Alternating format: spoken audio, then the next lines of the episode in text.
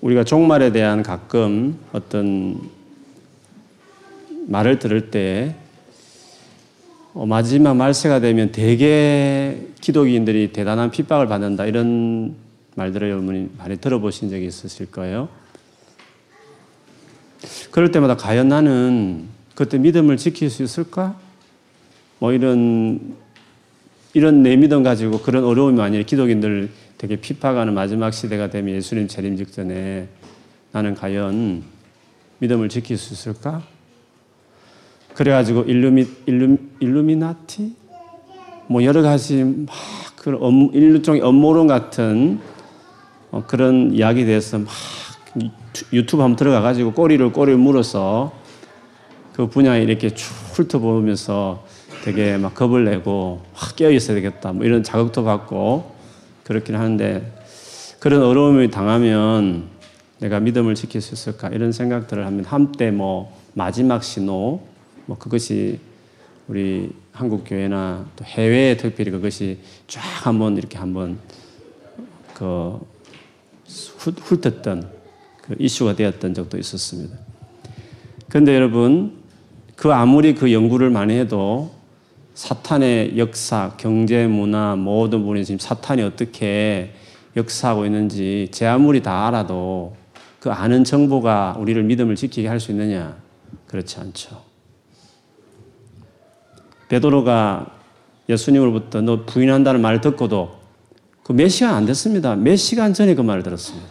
남자의 자존심 있지. 딱 그 말을 들었으면 그 지켜야 되는데 듣고도 알고도 그게 안 된다는 거죠. 그래서 그 정보를 안다 해서 그 사실에 대해서 뭐 일루미나티가 어떻고 저쩌고 다 들어도 그대로 되어지는 거 봐도 그럼 거부하면서 정말 믿음을 지킬 수 있느냐? 그렇지 않다는 거죠. 여러분, 고난과 어려움에서 우리를 지키게 하는 힘은 정보가 아닙니다. 성경에 대한 어떤 많은 지식, 물론 중요하죠. 그런데 진짜 우리의 믿음을 지키게 하고 우리의 삶을 바꾸내고 어려움을 견디게 내리게 하는 그, 그 능력은 사랑에 있습니다. 우리 신앙은 이론도 아니고 정보도 아니고 지식도 아니고 하나님이라는 또 그분을 예수 그리스도 통해서 만날 수 있기 때문에 예수 그리스도와의 관계, 예수 그리스도의 사랑이 이 모든 것을 감당하게 하는 것이지 다른 무엇이 아니라는 거죠. 사랑은 물론 많은 것을 알므로 사랑할 수 있지만 고 김대중 대통령에 대한 연구에서 박사학위 받은 사람보다도 그 밑에 있는 손자나 손녀가 김대중 대통령을 더 모를 수 있습니다. 그가 젊었을 때 무슨 운동을 했으며 그가 무슨 책을 썼으며 어떤 민주화 활동을 했는지 모를 수 있어요. 박사학위 받은 사람이 훨씬 연구를 했기 때문에 더 잘 알겠죠. 그러나 그 대통령을 아는 것은 그 가족이 제일 잘 아는 듯이 하나님에 대해서 성경에 대해서 아무리 많이 알아도 하나님이라는 그 인격을 아는 거하고 다른 것입니다. 그래서 하나님을 사랑하는 사람이 돼야 예수를 사랑하는 사람이 되어야 어려움을 이겨내는 거죠. 고난에 대한 그 아주 리얼을 리얼하게 그 고난 크리스찬에 받을 고난에 대한 설명을 하는 구절이 로마서 8장에 나와요.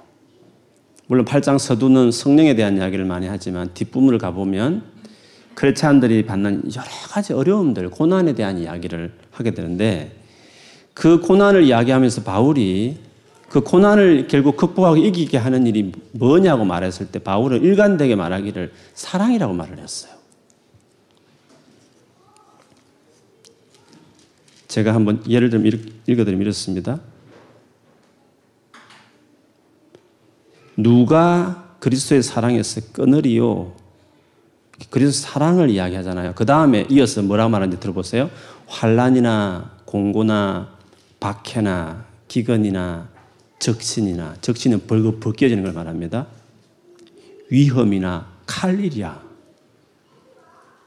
그리스도의 사랑에서 이런, 것들이 끊어낼 수 없다는 거죠. 그러면서 예를 들기를 어느 정도 고난이 심하냐면 우리가 종일 주를 위하여 죽임을 당하게 되며 도살 당할 양같이 여김을 받았나이다 함과 같다. 돌살장에 끌려가는 이제 죽여버릴 양 죽여서 그냥 먹을 양들 있잖아요. 그거 잘 취급 안 하죠. 어차피 죽일 거니까 지금 당장 몇 시간 오면 죽여버릴 양들을. 그런 양같이 취급받는 다면서 고백한 시인의 고백을 인용하면서 이렇게 극한 고난과 박해를 받는 하나님 백성들을 이야기해요. 그런데 이걸 어떻게 이기냐면 그리스도의 사랑에서 누가 끊겠냐. 그리스도와의 사랑이 이런 어려움들을 이기게 된다는 거죠. 그 다음 구절이 뭔지 아십니까? 양같이 여김을 받았다는 그 구절 다음에 보면 그러나 이 모든 일에 우리를 사랑하시는 이로 말미암아 우리가 넉넉히 이기느니라. 사랑하시는 우리를 하나님이 사랑하시기 때문에 설사 내가 믿음이 없어도 내가 준비 안 되는 것 같아도 나를 사랑하시는 분이 계시니 그분이 나를 또 붙드는 뭔가가 있기 때문에 그 사랑 나의 사랑 하나님의 그 사랑이 앞에는 그리스도의 사랑을 말하고 지금은 하나님의 사랑을 말해요. 사랑 때문에 내가 넉넉히 이긴다 이런 말을 합니다. 그러면서 계속 말하기를 내가 그다음 이 구절 이렇습니다. 내가 확신하노니 확신은 바울의 확신이에요. 사망, 죽음 같은 것, 생명, 나의 전 삶 말해요. 천사, 권세자들, 현재일, 장래일, 장래 무슨 일이 있든지 간에 능력, 어떤 뭐 파워 있는 것들이랄지라 높은 기품이든지 간에 다른 어떤 피조물이라도 우리를, 우리를 우리 주 예수 그리스도 안에서 있는 하나님의 사랑에서 끊을 수 없으리라. 이 좁은 몇 줄 안 되는 구절에서 고난에 대한 이야기를 다 구구절들이 말하다가 중간중간에 세 번이나 걸쳐서 사랑을 이야기를 해요. 그래서 여러분, 우리가 어렵고 힘들 때 그 견디게 하는 거는 하나님과 우리의 사랑의 관계에 있어요. 성춘향이가 벤사토의 수많은 그 유혹과 시련을 견디게 했던 것은 이도령과의 그 사랑이 그를 견디게 했다. 우리가 오늘 빌리포스 보면 본문을 봤는데 바울이 자기 이 죽음에 대한 당시 예수 믿으면 순교도 했으니까 예수 믿는 것 때문에 죽을지도 모르는 그런 어떤 급박한 자기의 장래에 대한 걱정의 순간에도 바울은 죽음을 아무것도 아닌 것처럼 생각을 했어요. 저는 이 힘이 어디였었는가 했을 때 곰곰이 구절 하나하나를 보면 바울이 얼마나 그리스도를 사랑했는지를 우리가 여기서 느낄 수 있는 거죠. 결국 사랑이 그를 이런 식의 태도를 만들었구나 하는 것을 좀 보고 싶은 것입니다. 지난주에 우리는 바울이 이제 석방될 것 같다. 그런 자기의 어떤 재판 결과에 대해서 궁금해하는 그 성도들에게 그 이유는 너희들이 기도와 그 기도의 응답으로 성령이 도우사 내가 석방될 것 같다. 이런 그 기도가 너희 기도가 정말 능력이 있다는 것을 이야기하면서 그것 때문에 석방될 것을 이야기했습니다. 이 말만 들었을 때 빌립보 성도들 얼마나 좋았겠어. 와, 역시 사도가 이제 석방된대 하고 어, 그런 생각을 했을 거예요. 그런데 바울이 그 말을 이어서 바로 그러나 내가 석방되고 자유의 몸이 되고 죽음의 위기에서 벗어나는 이 자체가 그렇게 내게 중요하지 않다는 식의 어떤 반대의 의미를 이어서 하기 시작하는 거죠. 19절에 보면 구원이 이럴 줄 아노라 한 다음에 나의 간절한 기대와 소망을 따라 아무 일에든지 부끄러워하지 아니하고 지금도 전과 같이 온전히 담대하여 살든지 죽든지 살든지 죽든지 이 중요하지 않다는 거죠. 살든지 죽든지 나는 사실은 죽음의 문제 그렇게 중요하지 않다. 사실은 석방된다고 말을 하지만 나는 살든지 죽든지 별로 중요하지 않다. 나는 오히려 담대하게 앞으로 살 거야. 지금까지도 그랬지만 설사 죽을 수 있지만 나는 담대하게 복음을 전하고 예수를 위해 살 것이다. 죽음을 피하지 않을 것이다. 살든지 죽든 나에게 삶과 죽음은 중요하지 않다. 아, 그렇게 이야기를 했습니다. 그 뒤에도 보면 22절에 보면 중간에 보면 무엇을 택해야 할지 나는 알지 못하노라. 내가 이 그 둘 사이에 끼었으니 차라리 세상을 떠나서 그리스도와 함께 있고 싶다. 사느냐 죽느냐 둘 중에서 나는 지금 고민이라는 거죠. 우리 같은 고민할 필요 없잖아요. 살아야지. 죽을 위해 살아야 되는 거잖아요. 근데 바울은 죽느냐 사느냐 이 둘 사이에 끼어서 뭐를 택해야 될지 모르겠다는 거예요. 죽음도 괜찮다고 생각하는 사람인 거죠. 사실 그렇게 말했죠. 죽는 것이 나를 위해서는 더 좋은 일이다. 죽는 것이 더 좋은 일이다. 바울에게는 석방한다는 말을 하면서도 내가 뭐 살기 위해서 용 쓰는 사람처럼 뭐이 이 석방 자체가 목적인 같은 인생을 살아가는 사람이 아니라는 거죠. 살든지 죽든지 중요하지 않다. 차라리 굳이 말한다면 나는 죽는 것이 내게 훨씬 더 좋은 일이다. 라고 바울이 말을 했다는 거죠. 어떻게 이런 고백을 할 수 있었을까요? 그리스도에 대한 사랑이죠. 죽는 것이 왜 좋았을까요? 그리스도와 같이 있을 수 있으니까. 그 말 자체가 바울이 그리스도를 사랑했기 때문에 죽음을 두려워하지 않, 죽음을 더 원했다는 것을 이 순간에 목 잘려서 단두돼서 목이 잘려 죽는 순결을 원했다는 거죠. 그리스도를 사랑했기 때문에 그 사랑이 고난을 능이길 만한 사랑이 되었기 때문에 본인은 그 죽음을 더 원하는 우울증 환자가 심한 우울증 환자였어 자살과 죽음 충동이 아니라 그는 그리스도를 사랑했기 때문에 이런 말을 했습니다. 살아 있을 때에도 그는 말하기를 21절에 내게 사는 것이 그리스도니 죽는 것도 유익하다. 지금 또 내게 살아있는 분이 예수 그리스도잖아요. 근데 죽으면, 죽으면 23절에 보면 그리스도 함께 있게 된다고 말했습니다. 지금도 내게 그리스도가 있는데 죽으면 또 그리스도 함께 한다. 지금 함께하는 예수와 죽어서 함께하는 예수의 이 차이는 있죠. 그 차이를 고린도전서 13장 제일 끝에 바로 앞에 12절에 보면 이런 말을 했어요. 바울이 우리가 지금은 즉 살아있는 지금은 거울로 보는 것 같이 희미하나 당시의 거울은冲동이었으니까 지금 같은 거울이 아니었기 때문에 희미했어요. 지금은 그리스도와의 관계라는 것이 그때 희미한 청동 거울 같은 관계라고 한다면 그때에는 마지막 종말의 때에는 죽음이 이유가 된다면 얼굴과 얼굴을 대하여 보는 것 같다는 거죠. 관계의 질이 다르다는 지금은 내가 부분적으로 아나 그때에는 주께서 주께서 나를 아시는 것 같이 내가 온전히 알리라. 그처럼 주님과의 관계의 질이 달라지는 거예요. 그래서 지금 또 내 안에 그리스도가 사시기 감사가 좋은 일이지만 그런데 내가 죽어 이렇게 완전히 알게 되는 그 주님과의 관계, 그 안은 함께하는 것을 바울은 더 바랬기 때문에 주님을 사랑했기 때문에 사랑하는 그분과 같이 함께하는 지금도 카톡 보면서 뭐 얼굴 보잖아요 우리가 서로 비디오 요즘 잘 돼가지고 카톡도 얼굴 보지만 그 보는 거 하고 직접 이렇게 가서 비행기 타고 만나서 서로 얼굴을 맞대하는 거 다르잖아요. 카톡 같으면 만날 필요 없지 뭐 그냥 계속 카톡만 계속 평생을 그렇게 카톡을 보면서 얼굴 보면서 24시간 켜놓고 서로 보면 되는 거잖아요.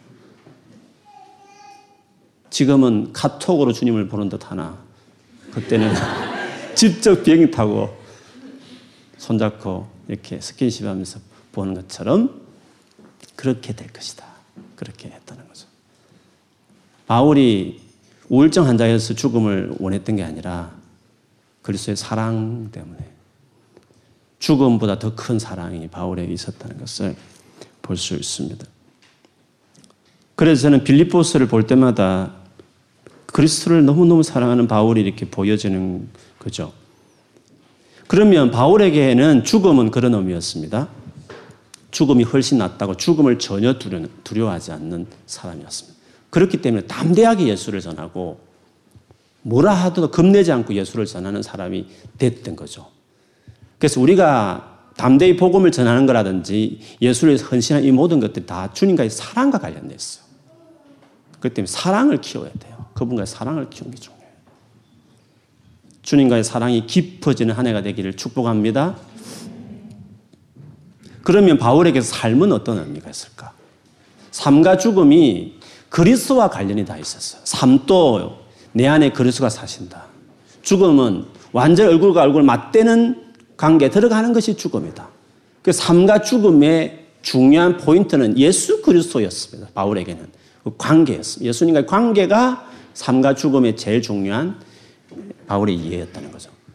그럼에도 불구하고 바울이 삶에 대한 그 애착을 이야기해요. 오늘 본문에 특별히 내가 살게 될 것 같다. 지금 순교하지 않고 살게 될 것 같다. 앞에도 말하고 뒤에도 이야기를 해요. 그러면 바울에게 있어서 삶은 어떤 의미가 있을까? 그가 살아간다는 의미는 뭘까? 뭐 성공? 이양 공부 시작했으니까 이 분야에 뭔가 잘 되는 거? 그런 목적이 그걸, 그의 삶을 이끌어가는 이유가 아니었죠. 그에게 살아가는, 내가 살아가야 할 이유, 살아가야 할 목적, 그의 삶을, 어, 열정적으로 살게 하는 원동력이 있었다면 뭐였을까 하는 거죠. 오늘 그거를 알게 하는 구절 하나 본다면,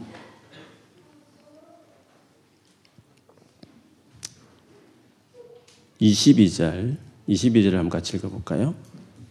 22절 같이 한번 읽어보겠습니다.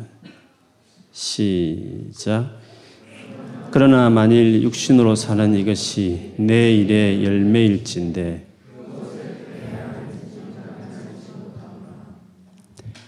육신으로 사는 이것이 이제 삶에 대한 의미를 바울은 설명해요. 내가 산다는 나의 삶에 대한 이야기를 하면 육신으로 산다는 것은 내 일의 열매다. 이걸 곰곰이 생각해 보면 삶과 죽음을 택하는 게 조금 고민이 된다는 거죠. 바울에게 산다는 것은 육신으로 산다는 이것은 내 일의 열매다. 내 일의 열매다. 이런 표현을 썼습니다. 영어 성경 보면 이렇습니다. If I, if I'm to go on living the body. 내가 육체 안에 사는 것은 this will mean. 영어는 아예 그, 이렇게 말, 이것, 이것은 이런 의미다. 이런 말을 했어요. This is mean. fruitful labor, labor for me. fruitful labor for me. 이렇게 했습니다. 삶의 의미는 나에게는 열매를 많이 맺는 어떤 일이라는 거죠. 삶이라는 것은 내게는 열매를 맺게 하는 뭔가 노동이요, 일이라는 거죠. 저는 이게 되게 부러웠습니다, 바울은. 바울은 자기 삶에 열매가 많을 거다라는 아주 확신을 가지고 있는 고백이죠. 나는 사람의 살면 살수록 열매를 맺는 일을 하는 삶이다는 거죠. 나의 삶은 열매가 있는 삶이다. 이런 확신을 했습니다. 이 확신은 그 열매가 뭔지를 뒤에 24절, 25절에 조금 빌리프 교회 관련해서 이렇게 해서 내가 육신으로 있는 것이 너희를 위하여 유익, 더 유익하리라. 내가 살 것과 너희 믿음의 진보와 기쁨을 위하여 너희 무리와 함께 거할 이것을 확실히 아노니. 물론 이 열매라는 게 이제 그 빌리포 교회 같은 이 교회 성도들 어떤 이들의 어떤 믿음의 성숙과 변화라는 것으로 설명을 하고 있습니다.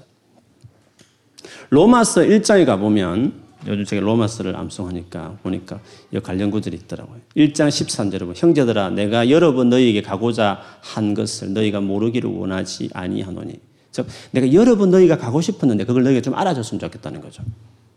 이는 왜냐하면 너희 중에서도 다른 이방인 중에서와 같이 열매를 맺게 하려 함이로되 지금까지 길이 막혔도다. 이방인들 중에서처럼 너희에게 갔어도 열매를 맺고 싶어서 가고 싶었다는 거죠. 그러나 여러 가지 길이 막혔다는 거. 바울은 자기 지난 삶을 열매 맺는 삶이라고 봤어요. 그리고 지금 너희 로마도 갈 텐데 거기 가서도 열매를 맺고 싶다는 거죠. 바울은 자기 삶은 열매, 열매가 계속 맺히는 삶이다. 아주 포지티브하게 자기 인생을 생각했어요. 나는 나의 삶 전체는 열매가 살면 살수록 계속 열매를 맺게 될 것이다. 멋진 고백 아닙니까? 나 앞으로 잘 될지 모르겠어. 인간굿이라 좀 할까? 내 같은 게 뭐 이런 자기 인생에 대해서 이렇게 부정적이거나 소극적이거나 뭐 자신 없어 할 수 있는 거잖아요. 바울은 어디서 이런 자신감이 나오지 모르지만 내가 굳이 산다고 한다면 삶에 대한 좀 열망이 있다고 한다면 열매 때문이다. 내가 육체가 사는 것은 열매가 있다. 너희 내가 살면 너희 삶에 내가 열매가 맺히게 내가 뭔가 해줄 것이다. 나는 어디 가든지 나의 삶에 열매가 있다. 이런 확신, 이런 확신이 정말 도전적이 아닐 수가 없다는 거죠. 그러면 바울에게 있어서 도대체 이런 확신은 어디에서 들었을까? 이런 열매라 자기에게 삶에 살 나는 반드시 열매 맺는 삶을 산다. 나는 100% 나는 살면 살수록 열매 맺는 삶으로 2018년도도 열매 맺는 삶이 될 것이고 19년도 열매 맺을 것이고 나는 앞으로 계속 살면 살수록 그것이 몇십 년이 몇십 년 동안 나는 계속 열매를 맺는 삶일 것이다. 내가 영국 가도 거기서 열매 맺고 내가 미국 가도 거기서 열매를 맺고 한국에 돌아가도 나는 거기서 열매 맺는 삶이 계속 이어질 것이고 나는 계속 열매 맺는 삶으로 살아갈 거라는 거죠. 내 인생은 앞으로 모든 사람에게 이렇게 막 도움을 주고 막 열매를 맺혀지는 인생을 살게 될 것이다.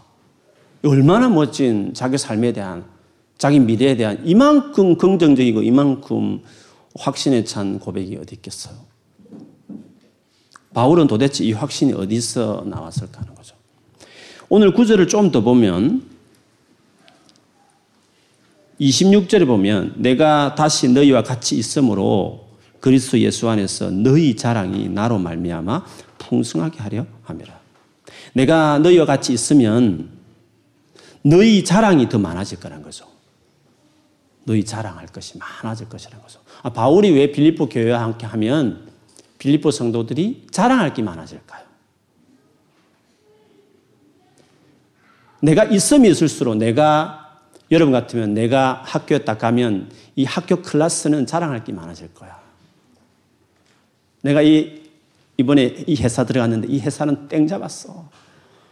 이제 회사가 내 때문에 자기들 자랑할 일이 많아질 거야.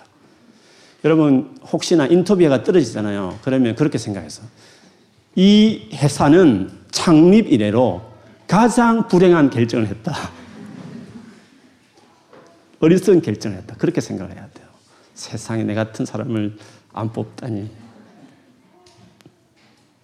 가장 큰 실수를 했다. 이런 거죠. 바울은 내가 가면 너희들이 자랑할 것이, 너희 자랑할 것이 많아질 거다. 이 바울의 이 확신, 삶에 대한 얼마나 많은 그 자기 장래에 대한 소망과 희망이 고백되어 있는 것을 보잖아요. 도대체 바울은 어디 써 있는 게 낫는다는 거죠. 자랑 말했으니까 이 자랑과 관련해서 있는 구절이 로마서 15장에 나오는데 15장 요즘 조금 인용했던 구절이긴 해요. 15장 17절에 19절에 보면 바울이 이런 말을 해요. 그러므로 내가 그리스도 예수 안에서 하나님의 일에 대하여 자랑하는 것이 있거니와 그리스도께서 이방인들을 순종하게 하기 위하여 나를 통하여 역사하신 것 외에는 내가 감히 말하지 아니하노라. 그 일은 말과 행위로 표적과 기사의 능력으로 성령의 능력으로 이루어졌으며 그리하여 내가 예루살렘부터 두루 행하여 일루리곤까지 그리스도의 복음을 편만하게 전하였노라. 바울이 자기 과거 이제 1, 2, 3차 전도한 것을 쭉 리뷰하면서 로마를 가기 전에 로마서를 쓰면서 이 말을 했거든요. 그러면서 내가 자랑할 것이 있다는 거죠. 그 자랑이 뭐냐? 요지는 그리스도께서 나를 통해서 막 일해 준 것들이 너무 많았다는 거예요. 이걸 자랑하고 싶다는 거예요.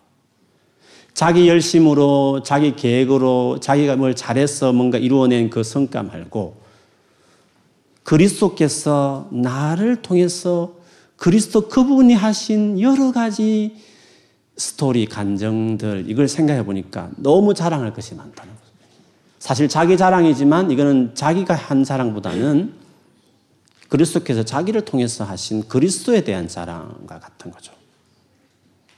그러면 다시 돌아와서 바울이 내가 만일에 다시 풀려나서 너희가 같이 있으면 너희에게 자랑할 것이 많을 것이다. 이 의미는 나는 어디를 가든지 그리스도께서 나를 통해서 역사하는 삶이기 때문에 내가 빌립보 교회 너희가 딱 같이 가 있으면 예를 들면 빌립보 교회가 건물이 없었는데 내가 거기서 딱 있다 보면 어느 건물을 사서 지을 거라는 거죠.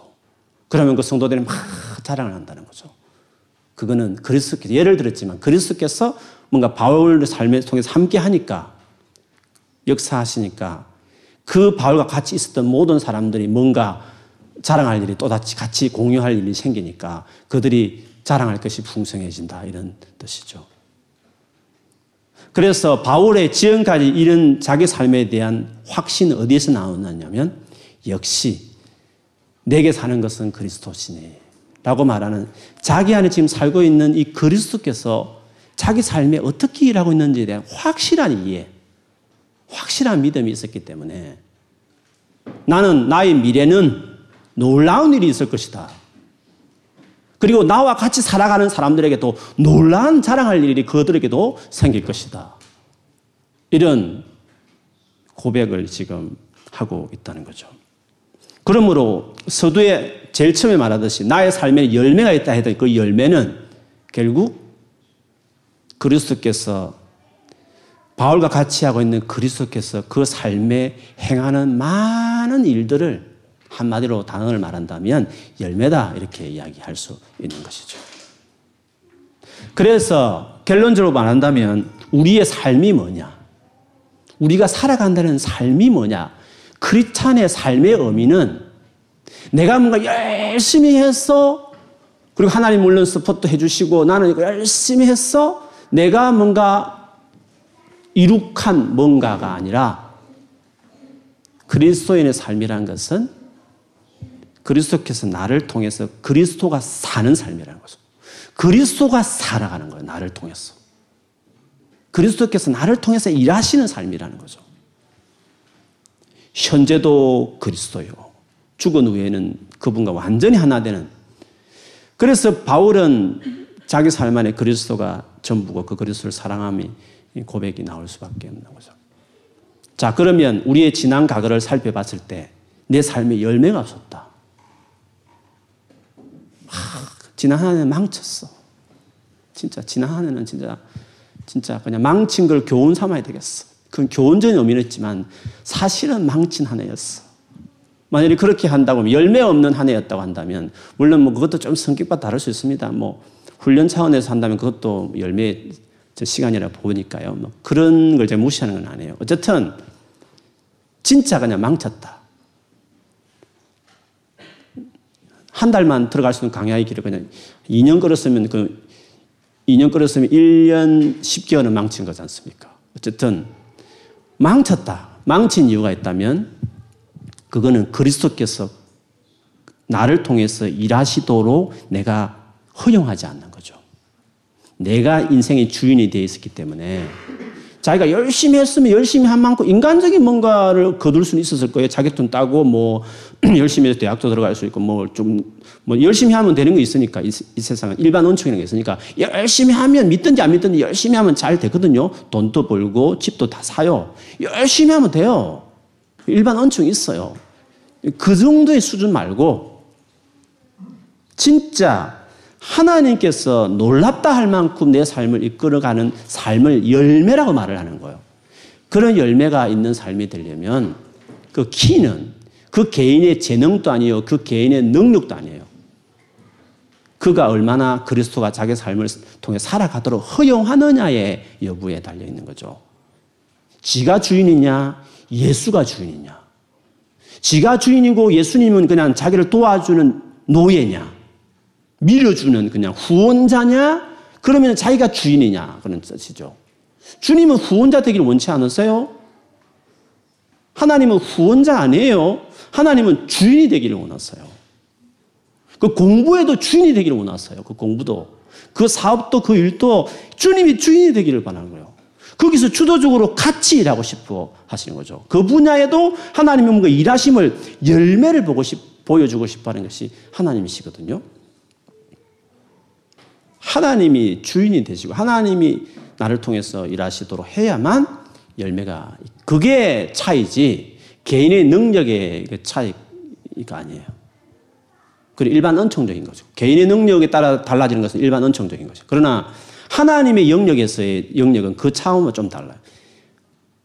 주권이 문제예요. 주님이 주인이냐, 자기가 주인이냐. 그런 뜻이죠. 그래서 그 유명한 말, 하나님을 위하여 계획을 세우지 마라. 하나님은 당신이 계획을 세워요. 우리가 계획에 따라가는 거지. 내가 계획 세워서 하나님이 따라오게 하면 안 된단 말이에요. 하나님을 위한 계획을 세우지 마세요. 하나님은 당신의 나라에 대한 계획이 다 있어요. 우리가 하나님 계획에 동원돼야지 우리의 계획에 하나님을 동원시키지 말란 말이죠. 하나님은 우리를 후원하는 사람을 잊고 싶지 않았어요. 머리도 주님이 더 좋지 우리가 좋습니까? 계획을 해도 하나님이 더 계획을 잘했어요. 성경을 쭉 보세요. 출애굽을 모세가 계획했습니까? 열 가지 재앙을 모세가 플란을 짰습니까? 그 루트를 홍해를 지나서 내가 시내산 가겠다고 모세가 계획을 했습니까? 아닙니다. 다 하나님이 계획했습니다. 하나님을 위한 계획을 세우지 마세요. 하나님의 계획이 있었어요. 하나님 나라를 위한 계획이 그분이 있었어요. 물론 이 부분을 좀 이해하기 여러분 좀 어려울 분이 있을지 모르겠습니다. 어쨌든 하나님이 주도하는 삶. 저는 제 삶에 계획하지 않아요. 어, 뭐 계획하지 않더라도 할 일이 너무 많아요. 지금까지 보여준 것 해도 지금 따라가기 급하기 때문에 새삼스럽게 좀 멍하니 있을 시간도 없어요. 스케줄이 그냥 있어요. 하나님 그냥 말해요. 말해주세요. 막 때려서 어느 날 하나님께서 계시한 것도 아니에요. 그냥 계속 이렇게 문이 열려서 그냥 가는, 정신없이 그냥 가는 거예요. 계획 세울 필요도 없이 너무 계획적인 삶을 살아요. 돌아보면 그냥 계획대로 된 거예요. 하나님이 주도하는 삶이 돼야 되는 것이에요. 우리의 삶이라는 것이. 근데 저도 많이 부족하지만 그 삶에는 열매가 있어요. 저는 2017년도에 제 삶에 열매가 많았어요. 2018년도도 그렇게 될 것이라 저는 믿어요. 저는 더 되기를 바라요. 주님이 완전히 주도해서 제 삶을 이끌어가기를 바라요. 저희 교회도 막 그렇게 확 이끌어 가시기를 저는 바라요. 내 삶, 나는 살면 살수록 열매 맺는 삶이다. 나와 같이 살아가는 모든 관계 맺는 사람들은 다 자랑할 일이 그 놀란 것을 보면 기뻐할 일이 더 많을 것이다. 감정이 더 많을 것이고 감격의 순간이 더 많아질 것이다. 그런 확신을 이야기하는 거죠. 그래서 이런 식의 삶을 열매 맺는 삶이라고 만일에 바울의 말처럼 한다고 하면 그 열매 맺는 삶의 간권은 주님과 내가 어떤 관계를 맺고 있느냐에 달려 있는 거죠. 그걸 가장 잘 보여주는 것이 요한복음 15장이죠. 우리 그 5장을 한번 읽어보겠습니다. 요한복음 15장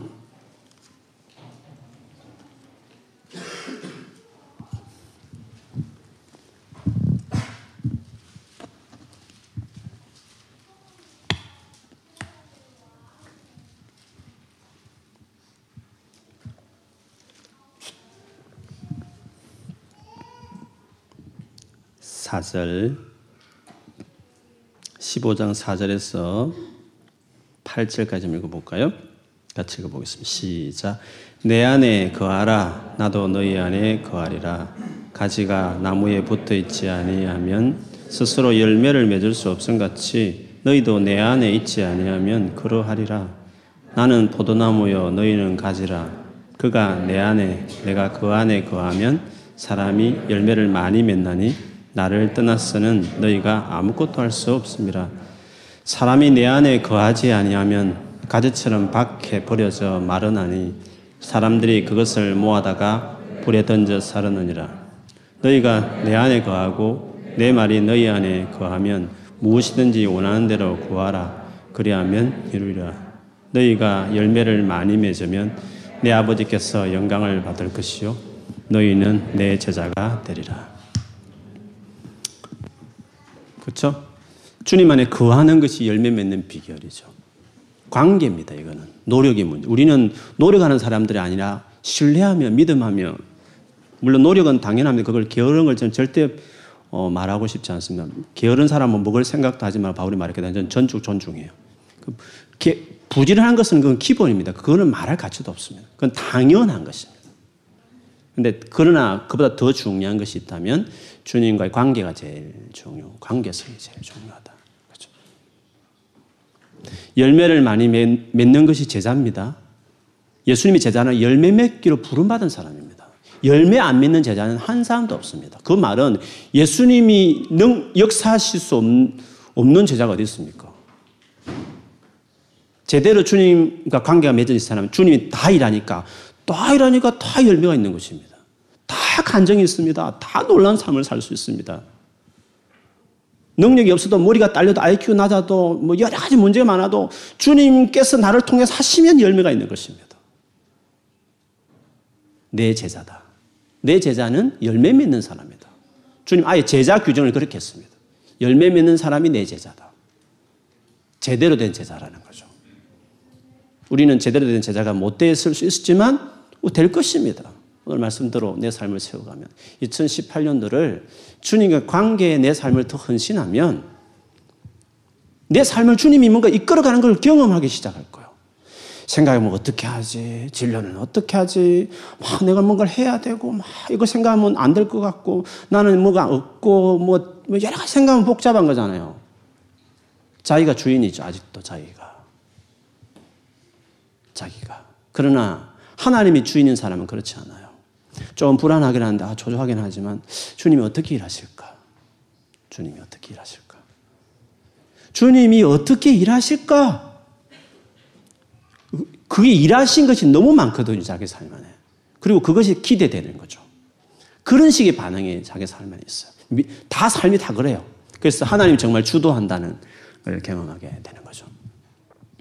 그래서 올 한 해, 올 한 해뿐만 아니라 평생이 다 그렇습니다.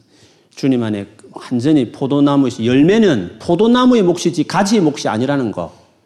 포도나무이시 예수님의 몫이에요. 열매라는 것은 가지의 역할은 붙어 있는 게 중요한 거예요. 가지 지 혼자서 떨어진 상태에서 붙어 있는지 떨어져 있는지 잘 붙어 있는지 덜 떨어져 있는지 그거 신경도 안 쓰고 뭐 어떻게 붙어 있겠지 뭐 하여튼 내가 열심히 열매 맺어야 돼 내가 열심히 뭘 해야 돼 내가 뭘 해야 돼 내가 뭐를 자꾸 뭘 해야 돼 가지가 그렇게 생각한다는 거죠 열매는 포도나무의 몫이고 나는 붙어 있는 가지는 붙어 있는 게 중요한 거예요 주님 안에 거하는 게 제일 중요한 거지. 거하는 것만 열심히 하고, 그 다음에 게으르지 않고 열심히 공부하던 일을 하면 이상하게 하나님께서 이렇게, 이렇게, 이렇게 길을 여시고 뭔가 되게 하시고. 그 놀랍다는 거죠, 그렇게. 한 해를 쭉 돌아보면 그 하나님 일하신 게 자기 삶에 있는 거예요. 열매가 있단 말이에요, 열매가. 그리고 그걸 지켜본 모든 사람도 같이 기쁨이 있다는 거죠. 이런 놀라운 삶으로 초청을 받았습니다.